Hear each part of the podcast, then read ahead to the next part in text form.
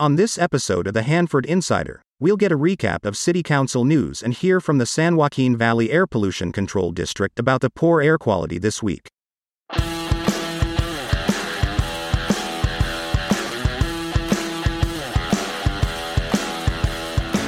This is the Hanford Insider for Monday, September 25th.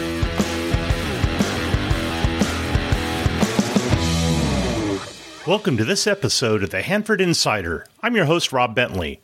It's been a great week for the show. We've had over a thousand downloads since the show began last month, and that's a great reason to celebrate. I've also had a good response to the survey I sent out to our email club. That feedback is really helping me develop the show to its full potential. In the next few weeks, we have some really great interviews lined up, and I'm excited for you to hear from these great people who have come forward to share with all of us. Once again, thank you. This week's weather should be great with temperatures in the mid 80s. This week at the Main Street Hanford Thursday Night Marketplace, they will be celebrating National Good Neighbor Day. The cover band Eminent Groove will be providing the entertainment. In City Council news, last Tuesday, the city was proud to welcome five new Hanford police officers. The council chamber was filled with family, friends, and colleagues. During the meeting, the council was briefed about the closure of the Human Shepherd homeless encampment the property owner was able to complete the necessary paperwork to clear the land completely by Tuesday, September 26th at 8 a.m. This action is being taken by the property owner. The city is not legally allowed to clean up the property. The city has facilitated communication with the social services, behavioral health, and substance abuse counselors to go out and offer assistance to those residents on the property to provide an avenue for them to take advantage of the programs available to them. The city manager also reported that Hanford is the recipient of a $1 million grant from the U.S. Forest Service to plant more trees in the community. We were the only local agency to receive that grant. The city voted to outsource street sweeping services to a private company due to rising costs. Service levels will not be reduced. The city will sell four of their sweepers and keep one for cleaning up the corporation yard, cleaning up the streets after special events, and special emergencies as needed. There's been some concern over the lack of movement on the rezoning of the undeveloped 18 acres of Hidden Valley Park. If you remember, a few years ago, the City Council at that time rezoned the land away from park space designation. The mess that was created by doing that has created an even bigger mess to undo. There will be an update at the City Council meeting in the near future about the progress of returning the land back to the park space designation. I'd like to thank Mayor Travis Paden for giving the Hanford Insider a shout out during the meeting it's been a pleasure interviewing city staff members on the show. Checking the community calendar for items that I missed last week, the Hanford Educational Foundation bourbon tasting and dinner is next Saturday, October 7th. Contact the Hanford High School District Office for details. There are a lot of other community activities coming up, and I encourage you to go back to last week's episode to hear a complete listing of events coming up in the next two weeks. I'll be grabbing events off social media as I see them, if you have an event coming up that you need help getting the word out, let's work together. Send your information to hanfordinsider at gmail.com. Well, it seems all you have to do lately is inhale, and you know that we're all suffering from extremely poor air quality. We've actually been lucky this summer, and we haven't had too many large forest fires in our local mountains, but that hasn't stopped the smoke from flowing in from the fires in Northern California and Oregon add the dust from farmers harvesting their crops, and we've entered what seems to be the perfect storm. I've invited Heather Heinks from the San Joaquin Valley Air Pollution and Control District on the show to fill us in on what's going on with the air and how we can manage our exposure. Welcome to the show, Heather. Thank you so much. Pleasure to be here. So, Heather, uh, as I said, uh, it's obviously the valley is experiencing a pretty significant uh, air pollution event. Can you tell us a little bit about what we're seeing in the air and some of the causes? Absolutely. Uh, it's important to understand that in the hot summer months, we always worry about ozone. Um, but it hasn't been uh, probably the last decade that we spend a lot of time in the summer months also talking about particulate matter. Um, and that is what we are all in, experiencing in the in the last uh, several weeks and days. Um, fine particulate matter specifically is what we're talking about. We call it PM 2.5. Um, you might hear people refer to it as PM10. That's just an indication of how big it is. PM10 is like dust, and PM2.5 is microscopic. Dust is fairly small as well, but PM2.5 is so small Uh, it makes it extra scary for your health because your normal body defenses, the nose hair and the ear hair and the saliva, they don't trap it, they don't capture it. So when you're inhaling and you smell smoke, you're breathing in deep into your lungs and then into your bloodstream those fine particles.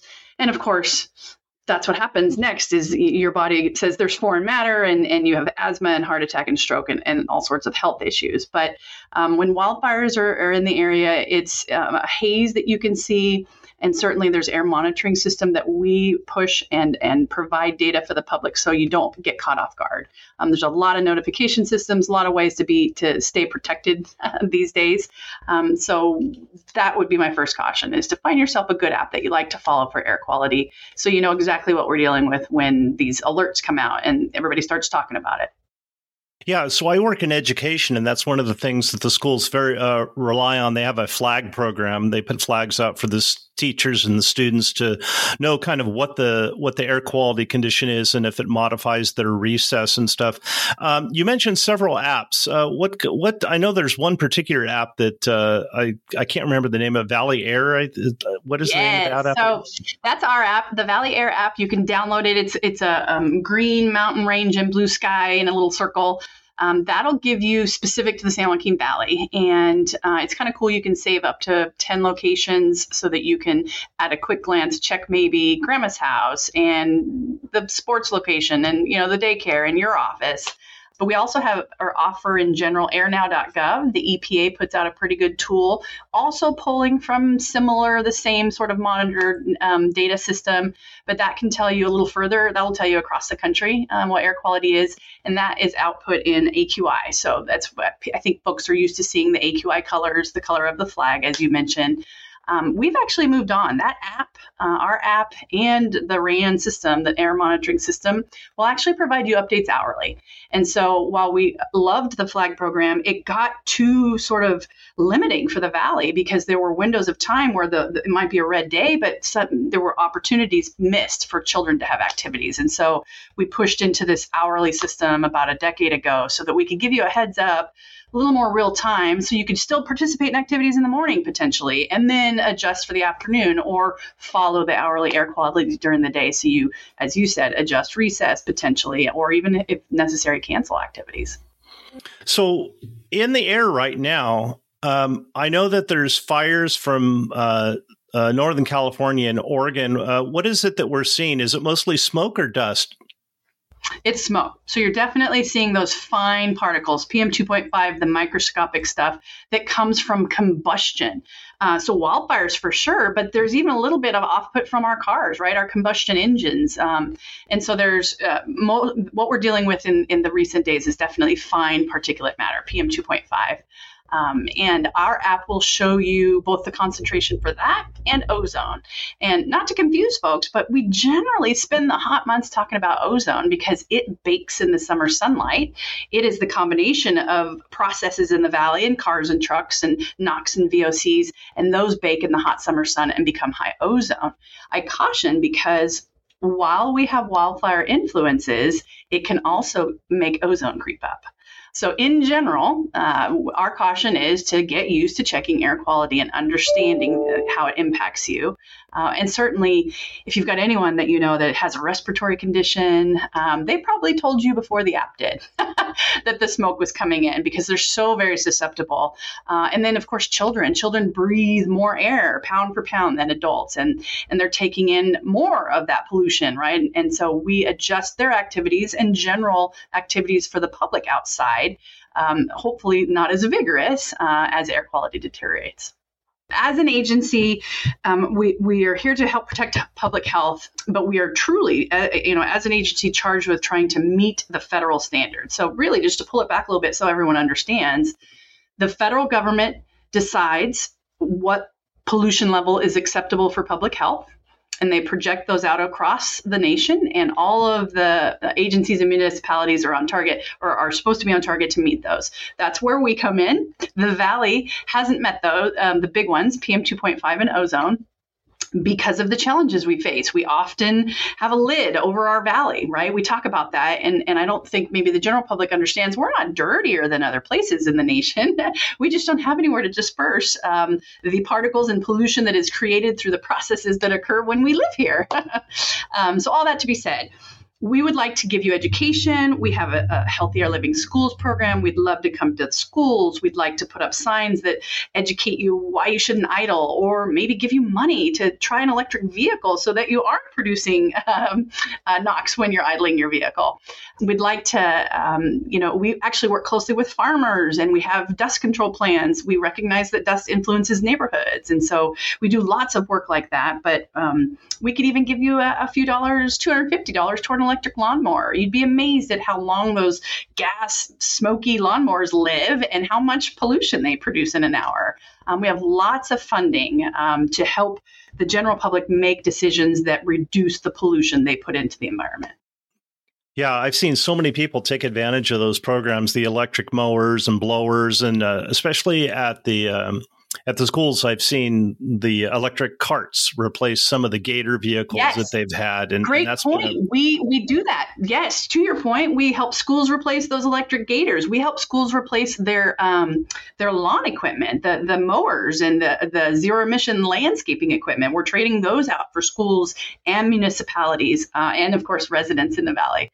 So there's lots of programs in place, but the key being education. I think um, sometimes there was a time I had a, a, friend, oh, I saw you on the news telling me not to idle, and I felt so guilty sitting in front of my child's school idling. And I was like, well, I'm not trying to make you feel guilty. I'm trying to help you understand. Thank you for turning your car off. Now you get it.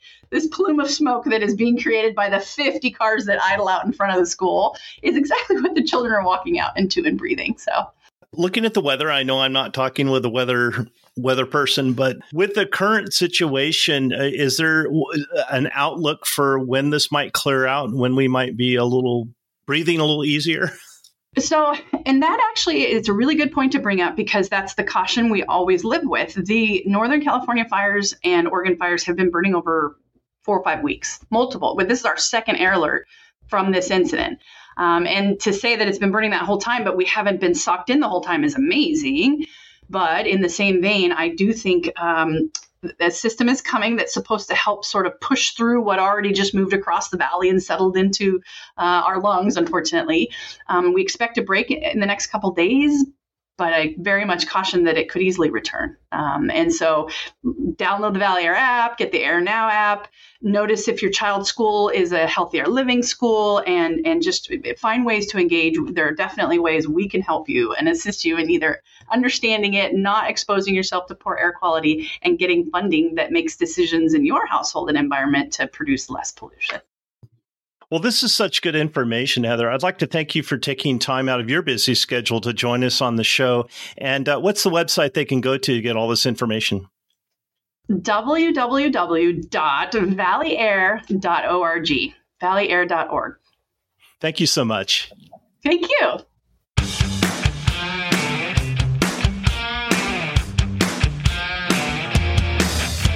And now it's time for Hanford Insider Sports with Eric Bentley.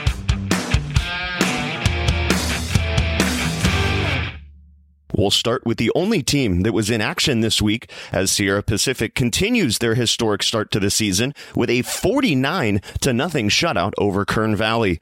The Golden Bears are 5 and 0 for the first time in school history. Head coach Ryan DeSantos said hibernation is over for the Golden Bears, and they've certainly played like that so far this season. Sierra Pacific will look to keep the historic streak alive when they head on the road to take on a struggling Selma team. Hanford West will hope that the bye week gave them a much needed break as they look for their first win of the season, though they'll have a tough matchup this week as they will play host to an undefeated Exeter team. Hanford High also had a week to rest up as they will look to improve their 4 and 1 record in a West Yosemite League showdown with a 3 and 1 Dinuba squad. As always, if you're a fan or a coach that wants your team featured, send us an email hanfordinsider at gmail.com. I'm Eric Bentley, and this has been your Hanford Insider Sports Report. Well, friends, we've come to the end of another episode of the Hanford Insider. If you'd like to join the email list, send a subscribe request to HanfordInsider at gmail.com. Help me get the word out about the show by liking and sharing on social media or telling a friend. For more information about the show, you can find this podcast on Facebook, Instagram, Threads, and YouTube at Hanford Insider. If you have a show idea, be sure to email me at hanfordinsider at gmail.com. Thanks for tuning in. Have a great week.